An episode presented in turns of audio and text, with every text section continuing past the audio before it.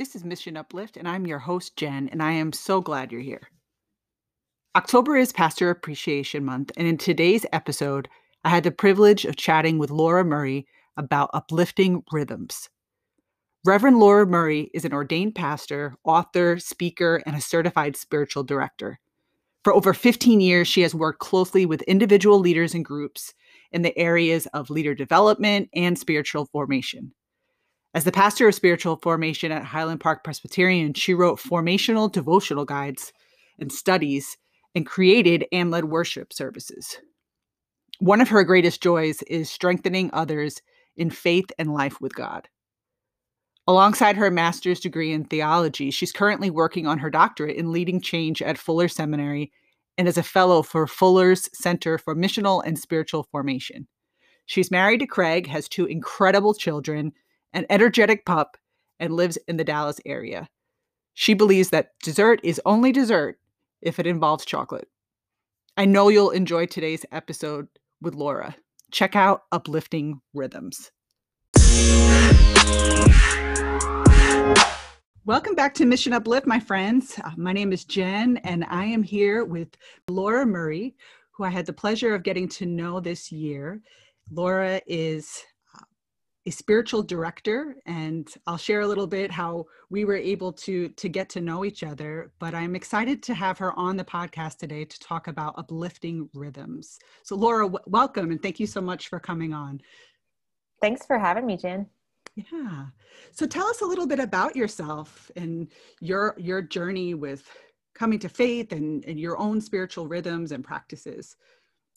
Yeah. So I grew up in Houston, and I grew up in a multicultural setting, multicultural family. And that's kind of a backdrop to what you'll see in my religious and Christian experience as well. So I grew up there going to an Assemblies of God church. And so grew up with different spiritual practices. You know, they spoke in tongues and they had interpreters. They also taught a scripture and prayer. And so those things. So I grew up just with a variety of, I would say, some Protestants, probably a little bit different, but I grew up with a little bit of mystery when it comes to who God is.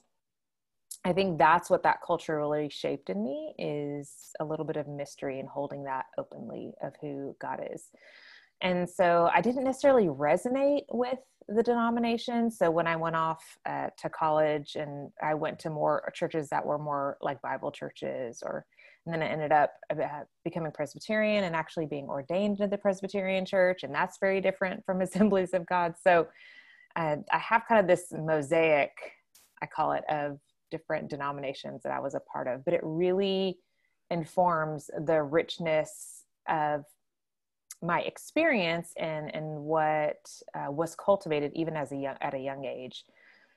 So I came to faith growing up. I actually didn't.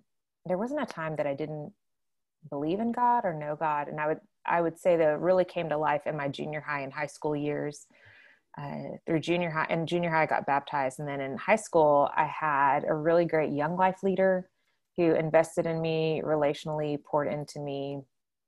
I also had really good Sunday school teachers too, that they just relationally cared for me, were consistent, and their love for me. And so I would say people formed me, just my experiences formed me. And then I'm trying to think. Yeah, all those things. So I think all of those things, having those different experiences, having different types of people, and receiving love in different ways really has helped me to then go, okay, how does God show us love? Or how can he show us love? Or how can we open ourselves to how he wants to form us and shape us?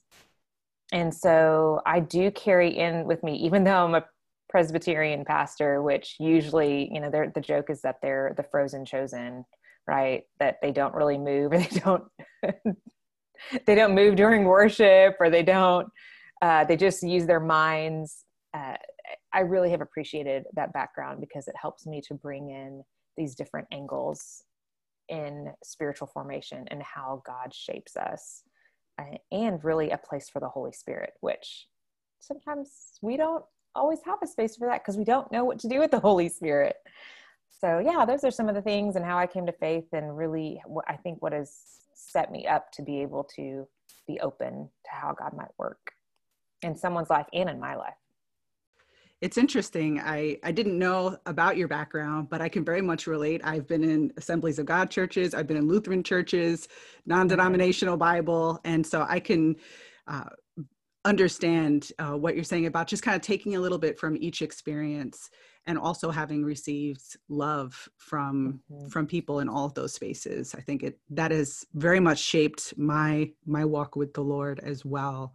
Mm-hmm. Now, how was your experience with spiritual practices in leading up to seminary, getting ordained, eventually becoming a spiritual director? I know that's a process. It's not something necessarily that happens overnight. And what did that look like for you?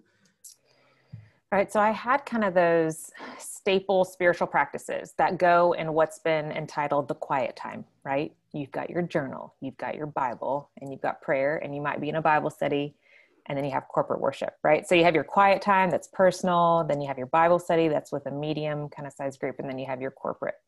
And those are all great things. And what I found, there was a year in college when just going through a time of brokenness, and none of those things were quote unquote working. Like I would do those things and I still felt distant from God. And even people who were discipling me would ask the questions, well, aren't you praying? Aren't you reading? And I'm sitting here thinking, I'm doing all those things and nothing is working. And so that opened my eyes to just realizing that I couldn't make things happen sometimes when it came to my spiritual life. That we have seasons that we can be as faithful as possible to doing all the things that we're told we're supposed to be doing. And it just doesn't work. And I think that's one angle that I want to bring at when we talk about spiritual practices is a lot of times we come at it to go, okay, we're doing these in order for them to work. And really the invitation of spiritual practices is a deeper relationship with God, greater intimacy, knowing that we are loved even more, trust, and allowing Him to produce the outcome, allowing Him to produce the fruit. And so even though quiet times and corporate worship and all those things we had learned are good things, they're not bad things, I think we hit points in our life where they're not going to result in the things that we expect them to automatically. And then we have to deal with our disappointments. God, what are you doing? What's going on? And so that's what I found also with people is that they will talk about, okay, we're doing all these things and nothing's working. And then we start to talk about disappointment because God isn't showing up. And then we start to talk about different things of pain. And then we get into all these things. And I think that time of brokenness really opened me up to see that God is faithful in His time. And I can't force Him to do something that I want Him to do for me. And I say that and I go, oh, I don't want anybody to have to go through brokenness. And at the same time going, that's what came from that time. And then, so that was in college. And then another time when I was in seminary, I jumped into spiritual formation. We had a spiritual formation a portion that we had to do for 2 years. And then I got to be a spiritual formation leader. So that was really helpful. And then I had a mentor who was really open to spiritual formation and getting her doctorate in spiritual formation. So I began learning about all these different types of things. And then into the Presbyterian church, I started learning actually from a friend who used to be a Methodist, but he was at the Presbyterian church about Lectio Divina. And then up to the point, so I just started exploring and playing and doing it. It was all done biblically. It was done according to scripture, and it was done with others. It was done on my own. And so a lot of it was just experimenting and exploring and really playing to see, okay, what is this like? And then up to when I worked on my certificate in spiritual direction. And then there I had Jesuits training me. So I had Jesuits and Roman Catholics, and then they opened my eyes to other ways. So it just kind of added on. I love that you mentioned that sometimes it's by yourself, sometimes with others. And as with anything in our Christian faith, there's, you know, it's our individual relationship with the Lord, but we're always in community. And I think it's so wonderful that you've had these different experiences, and where sometimes we only know from one point of view, or we've only experienced something from one angle. And it's so helpful to learn from others and to just be with other people. You referenced Lectio Divina, and I wonder if you can talk a little bit about that, just in case someone who's listening may not be familiar with it. Sure. Lectio Divina, what it means is a divine reading. So you usually do it in a group and somebody leads it, but you can do it on your own. And it's when you take a short passage of scripture and you listen to it or read it 4 times slowly and meditatively, and you focus on one thing at a time. So let's say, I'm just drawing this out of nowhere, Luke 6 verses, 43 to 45. I don't even know if that's a chunk of scripture that makes sense, but altogether, but let's just take those. So the first time when you're listening to it or reading it, you're imagining yourself in the story. So you imagine, you consider what would have been like to be there. And so you just play a little bit in the imagination with that story. And then the second time you read it, you listen for like a word or a phrase that might come up.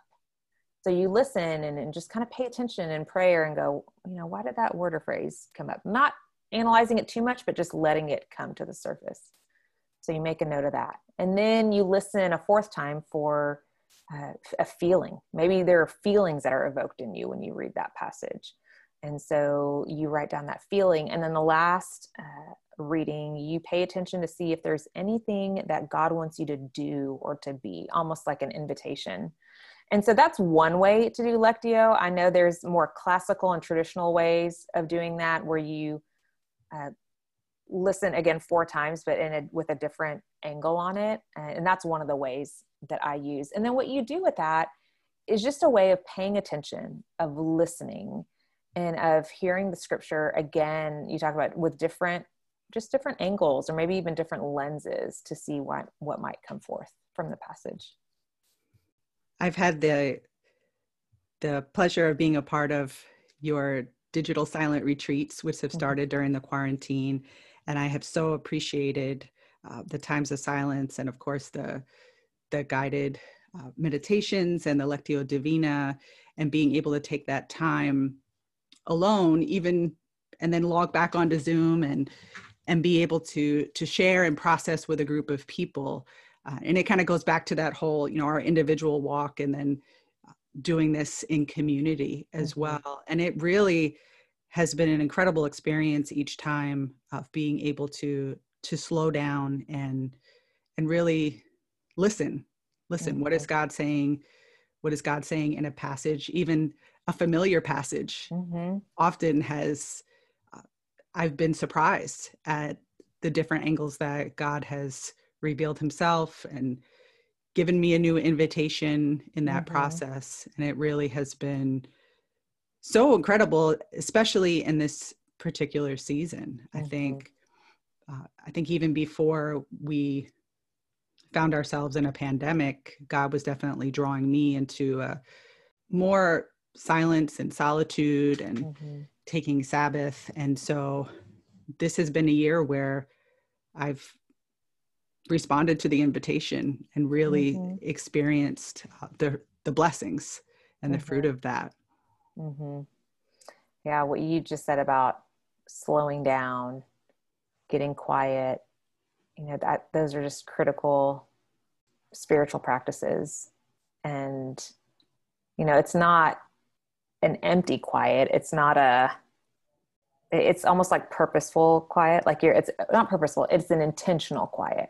Right? An intentional silence. It's not a, oh my gosh, I need silence because my kids are driving me crazy, or, oh my gosh, I just need silence in my head because I've been studying so much, or things like that.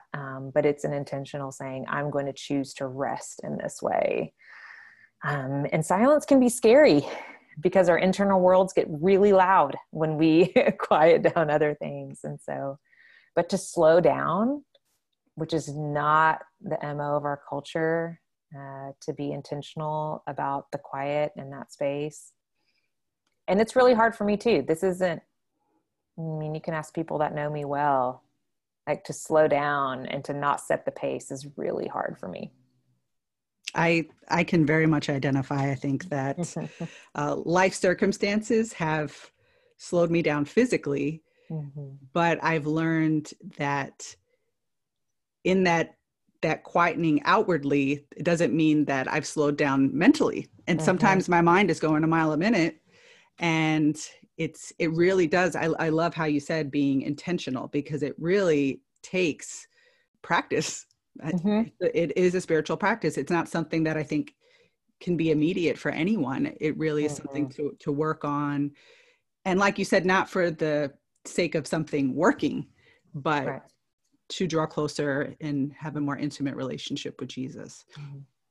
And I think that's when it gets a little bit fuzzy, because we do want certain fruit to be produced, right?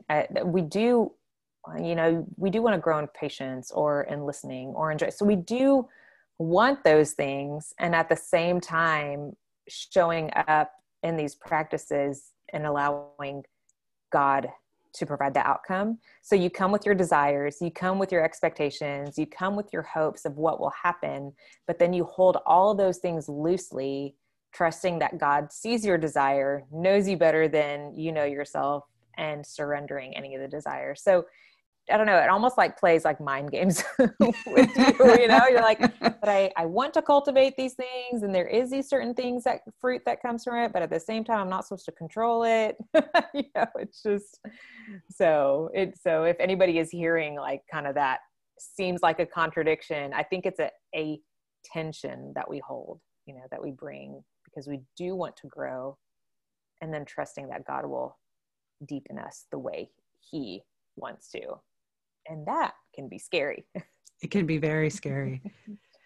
I'm currently going through the book, The Ruthless Elimination of Hurry, for the second or third time, actually, with a group of people right now. And something that constantly comes up in conversation is just how beneficial it is for us to be discussing these practices and drawing closer to Jesus in community, mm-hmm. because I think when we're by ourselves, it not in solitude, but in isolation, it can mm-hmm. become overwhelming.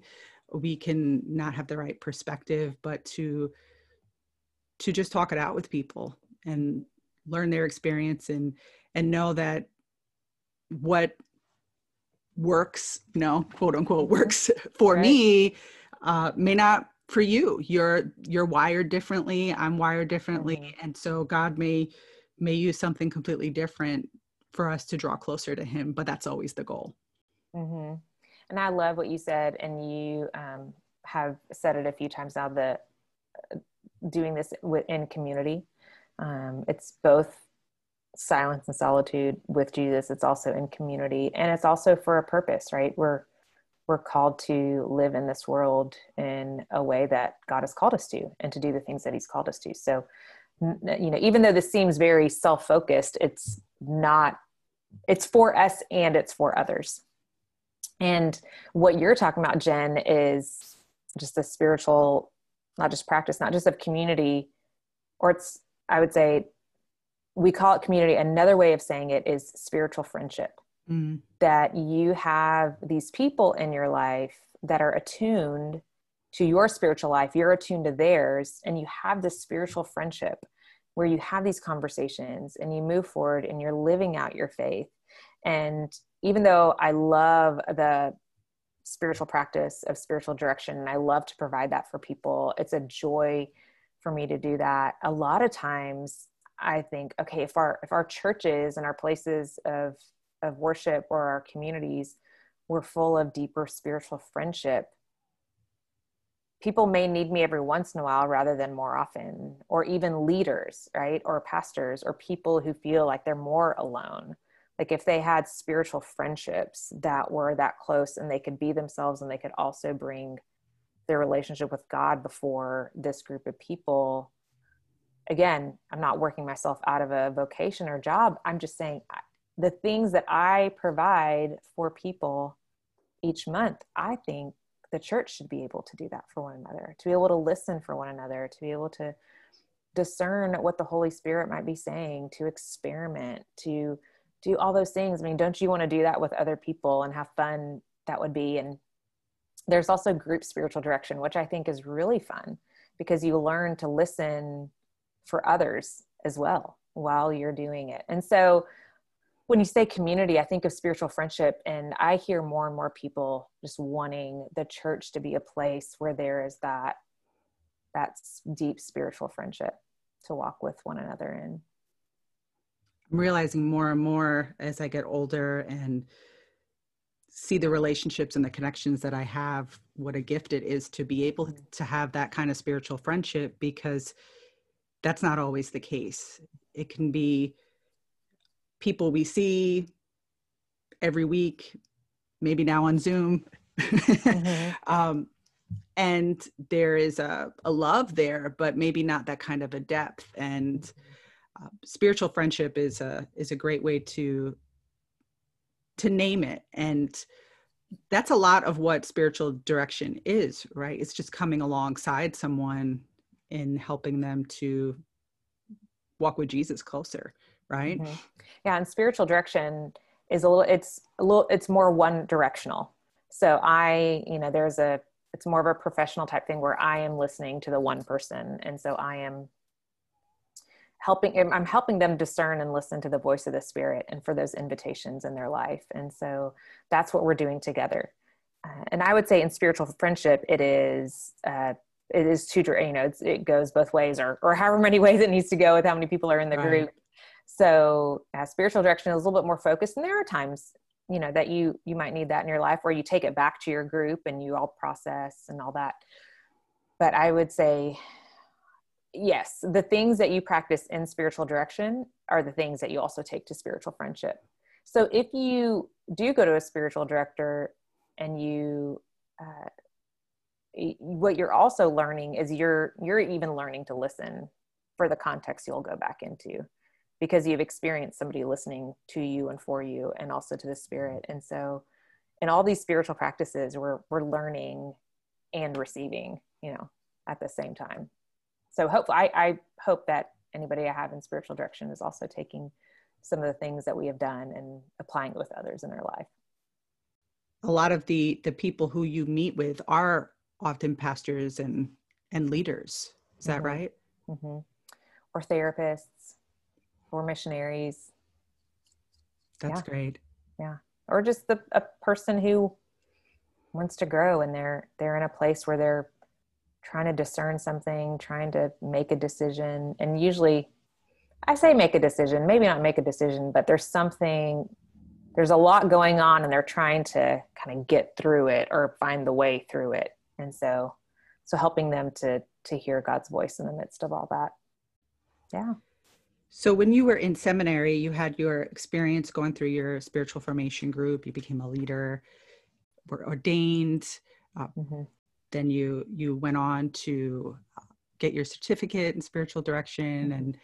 And at what point did you feel the call to become a spiritual director? And what did that look like?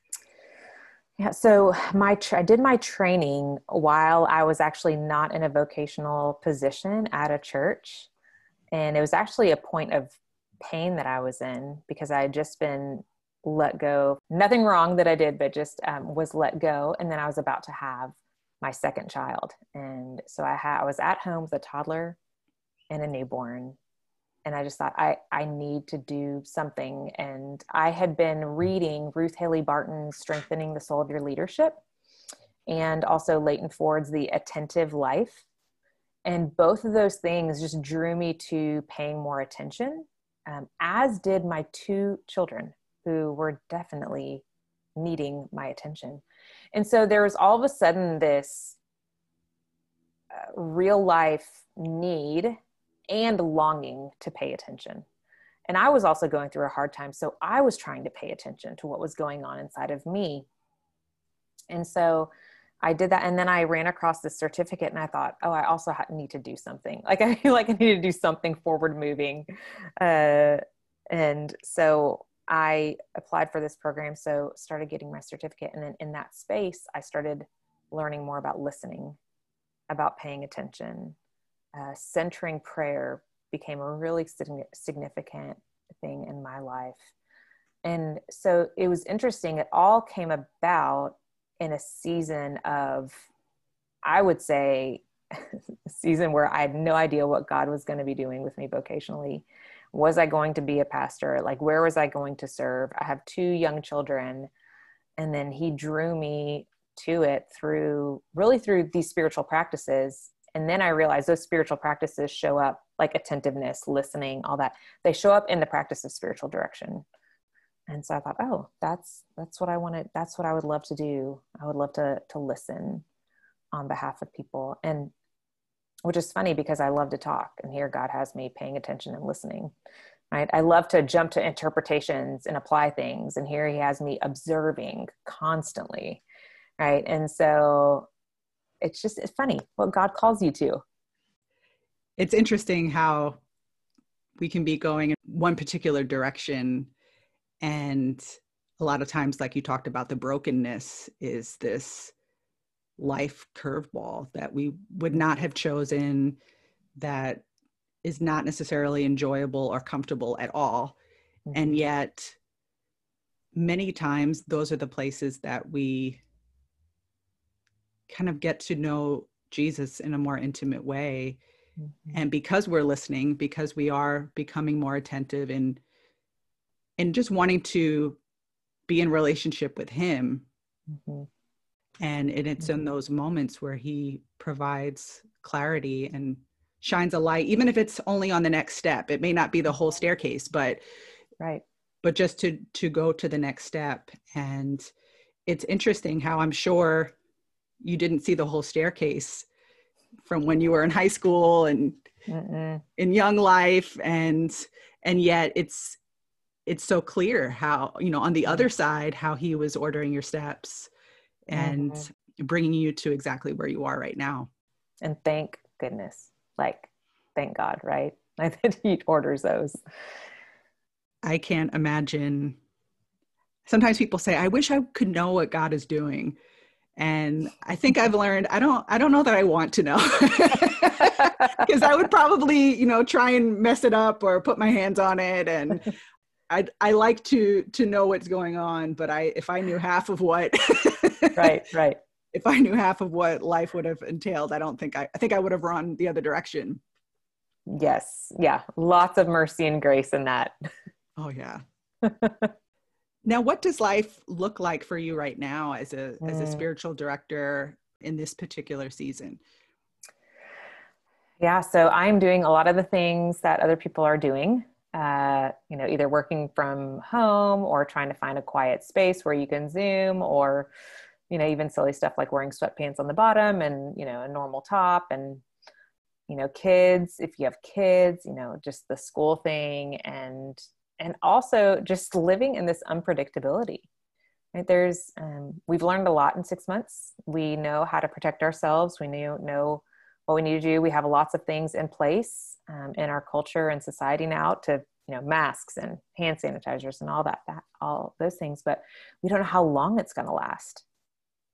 And I think that's really challenging. And we were just talking earlier, you and I, Jen, about this 6-month wall that people are talking about. And you just think, gosh, I thought we'd be done by now. And just the feelings of boredom coming in, and the feelings of wanting to be connected to people, right? We're realizing physical presence is so incredibly valuable. Now, I appreciate the digital space and Zoom and all that it's providing for us right now. I'm so grateful.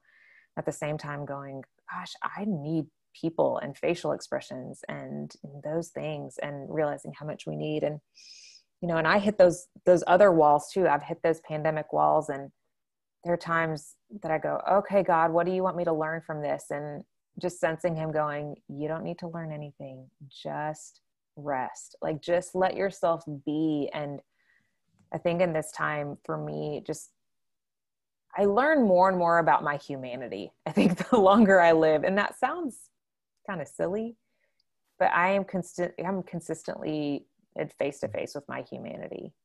And even we were talking about aging and with your bodies, like we are human, like our bodies aren't necessarily on the up and up. It's, you know, yeah. We get new aches and pains and different things to watch out for. And so, you know, for me during this time, personally, it's been really accepting what is, and that includes accepting who I am in this time, recognizing that God sees that and He receives that,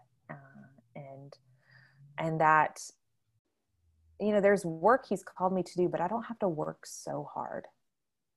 And between last year and this year, last year I left the position that I was in as a pastor at the end of the year. I sensed God was releasing me from that call and wasn't quite sure what I was going to be doing, but I knew I wanted to do, you know, retreat speaking and spiritual direction. And I had some contract work lined up to do work with groups and lead retreats.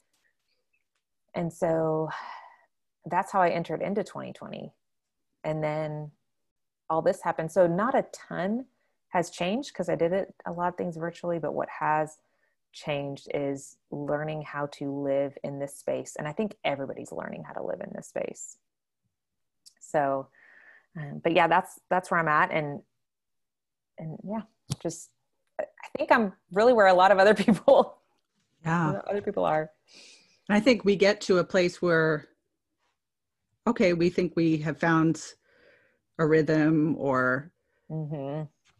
something, and then life is changing constantly and so fast that something may happen that may completely mm-hmm. disrupt the rhythm that mm-hmm. was taking place. Yeah. And I think if any, and you know, you'll hear these words all the time in this season, right? Being adaptable and agile, you know, and I think doing that with our spiritual lives as well, that adapting to that corporate worship was in a different way, being agile with the tools that we have in our toolbox. And I think that's why it's so important to experiment and to try different spiritual practices so that you can bring those different tools out. It's kind of, I compare it sometimes to, you know, when you're working out, that there are some seasons that there are certain exercises you need to focus on. And there are other seasons where there are others that you need to focus on. And so just being aware and already having learned some of those spiritual practices is really helpful. You'll say, okay, well, I can go pick up this amount of weight because I know that this will help strengthen me. Or, oh, I'm going to go try this exercise because I've now tried 20 different exercises and I now know what might help me in this season. And so I think what I try to do also with spiritual directees and then with people that I coach is help them to experiment. So help them and also do that very realistically. So if you are a single person in your 20s that's in school, it's very different than a single person in their 50s with a full-time job and maybe a single parent. Or if you're a married person in your 30s and you have a newborn and a five-year-old or whatever it is. So being very realistic about where we are spiritually and then having all those tools and to be able to use those tools in different ways. And I'll give you an example. So a lot of us, if you grew up in the church or whatnot, you know, that hour quiet time before the day began with your journal, your Bible, and prayer. Not a bad thing. My children would regularly wake up at 5:30 a.m. or earlier. There was no way that I was going to wake up at 4 or 4:30 every day. It wasn't going to happen. And so for me, I had to adjust when I did different spiritual practices. So I had to adjust that and let go the fact that I wasn't having this normal, whatever it was, you know, that I had been told, this is what it looks like. And I would even say, knowing myself now, I need a lot more solitude and silence in nature. So that combination, I try to do at least once a week. And then the daily thing, I can't go an hour every day just studying and reading. Some people can, that's great. I can't, but I do have one day a week where I will spend 2 hours like really digging into scripture or spending with God And then the other thing I would say is sometimes it's those little, it's the shorter practices done daily that really add up as well. So if you think about it again with exercising, when you think about if you've done a bar class, I mean, there's the right, there are tiny muscles that you're doing and they're tiny, these little exercises, but it is a workout. Okay. There is a result that comes from it. So the practice that I've needed this entire year, it's almost like an examine practice, but I do it in the mornings and I try to do it every day. And I have a journal and I literally write out bullet point, a couple things I'm grateful for, a couple things that I am sad about. So what I'm grieving. And then I added to it ways that I want to be generous that day, whether it's with myself, whether it's with somebody else. And so I realized for me how I'm wired and my Enneagram, I identify with type 4. So 4s internally, emotionally can be all over the place. But the gift when we're in a healthy and solid place is that we bring steadiness to the world. And in order to be able to do that, I have to have spiritual practices that will give me a steadiness. And I've learned that gratitude, which I need because I can be, you know, the want, like Enneagram 4, like melancholy, that's just who I am. But I also have to practice gratitude. I do have to acknowledge the sadness as well. Like to ignore it would not be good for me. And then to get outside of my head, to get outside of my heart, because doing is kind of the repressed thing. I think about how I'm supposed to be generous. And so I do that. It maybe takes me 5 minutes a day, maybe. And so I just take that and that's my prayer. And so I'd say there's all sorts of ways to do it to, I don't want to say fit. I mean, there's still disciplines and practices, but I don't think God looks at some of the rhythms that we have naturally and say, well, your kid wakes up at 5:30 and well, you have to do it this way. So we all need to kind of sort out, experiment, see what pushes us enough to be a practice, but then a discipline, but also not to the point where we're defeated by that, if that makes sense. Absolutely. I so appreciate that practice with the gratitude and acknowledging the sadness and the grief. And then of course the generosity. I'm in the practice of writing down gratitude, but not always those other two. You know, there's times where it'll just kind of naturally come out in journaling, but I love that because it kind of helps to get a balance of the things that I'm grateful for, the things that make me sad. And then, like you said, taking it outside of myself. And it doesn't take, I think sometimes we think, oh, like we have to study X amount of hours and check off this list, but it's amazing what God can do with a little. Mm-hmm. And those things actually really do become big things because like you said, when it's a part of your everyday rhythm, it really shapes our relationship, our day, who we are. And you had said earlier, it's not, even though some might look at spiritual practices and disciplines as being very self-focused, it is us entering into a closer relationship with Jesus, but it helps us to be better for those around us too. And I so appreciate you sharing that practice that is a part of your everyday, because it's easy to kind of camp out in one or the other, to be able to see both. And God is in both.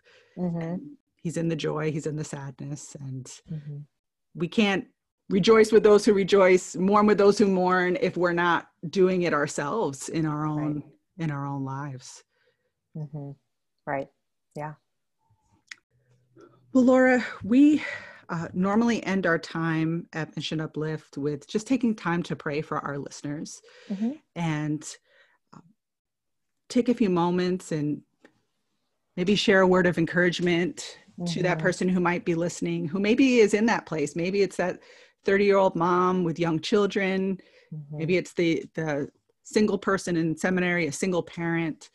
And I so appreciate that you touched on those different stages and of life, because it does look very different. And if you would take some time just to encourage and pray for for us to, like you said, be intentional about establishing those rhythms with the Lord. Mm-hmm. Yeah, I think my encouragement is that you would stay curious. Be curious about what God is up to. Even when you hit even hardship or things that frustrate you, stay curious about it. Ask questions. I think we're so quick to judge ourselves and to be hard on ourselves. And curiosity is a really good antidote to that. And so be curious. And I think also too, with the spiritual practices, and you can read this in any of the literature, the classical literature or whatever else, is that a spiritual practice leads to freedom.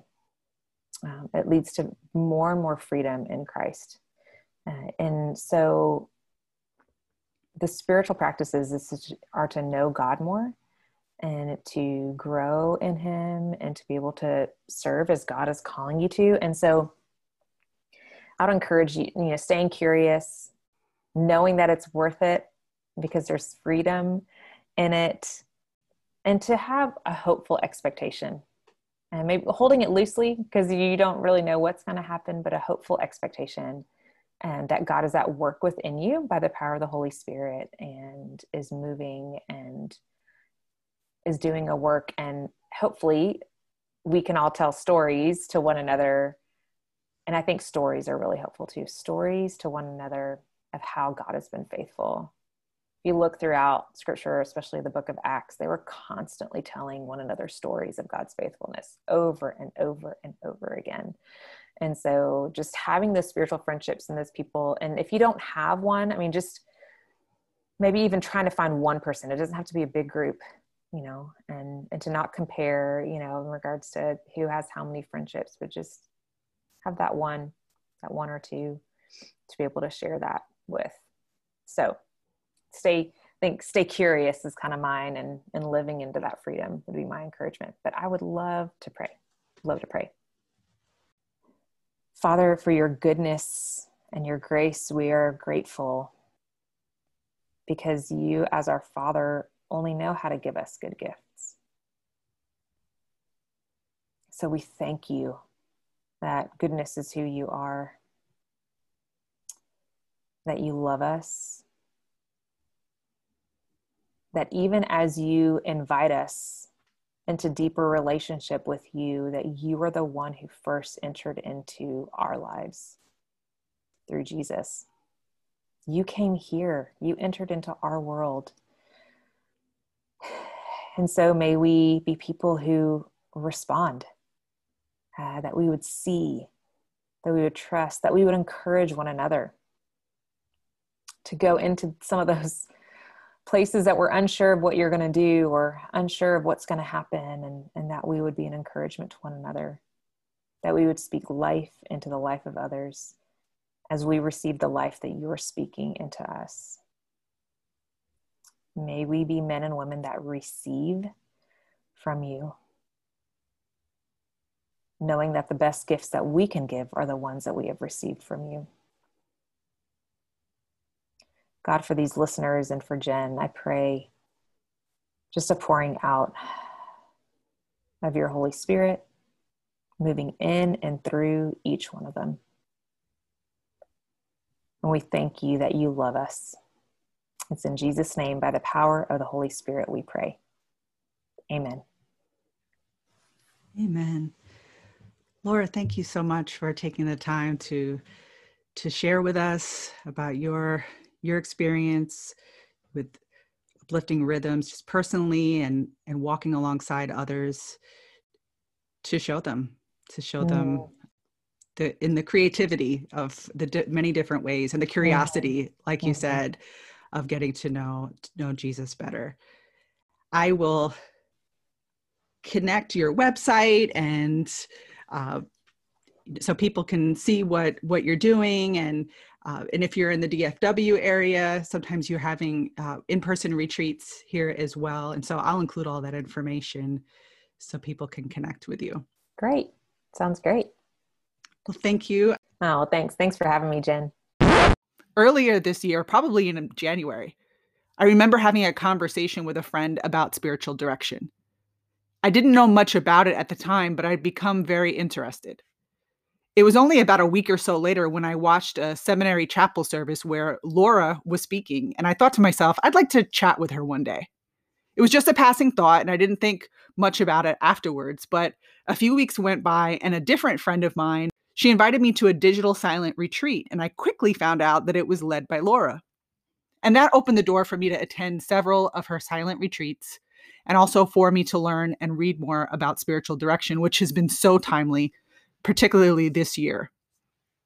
I enjoyed talking with Laura about uplifting rhythms, and I so appreciate her ministry of spiritual direction. If you're interested in spiritual direction or in attending one of Laura's retreats, please check out her website, laurabmurray.com, to find out more information.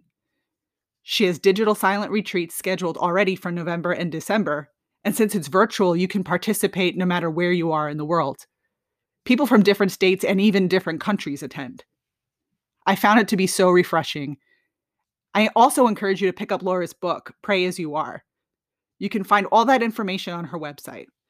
And if you were blessed by anything that Laura shared, please send her a message and a word of encouragement. Let's continue to uplift the uplifters. Be sure to follow Mission Uplift on social media and subscribe to the podcast. If you enjoy what you hear each week, please take a few minutes to leave a review. I'm eager to share what's on the horizon here, but I'm keeping it quiet for just a little longer. I'm excited about what's in store. If you're interested in partnering with Mission Uplift, stop by patreon.com/Mission Uplift and stay tuned for an announcement about a new project in the very near future. Thanks again for stopping by. I'm always grateful. See you next week.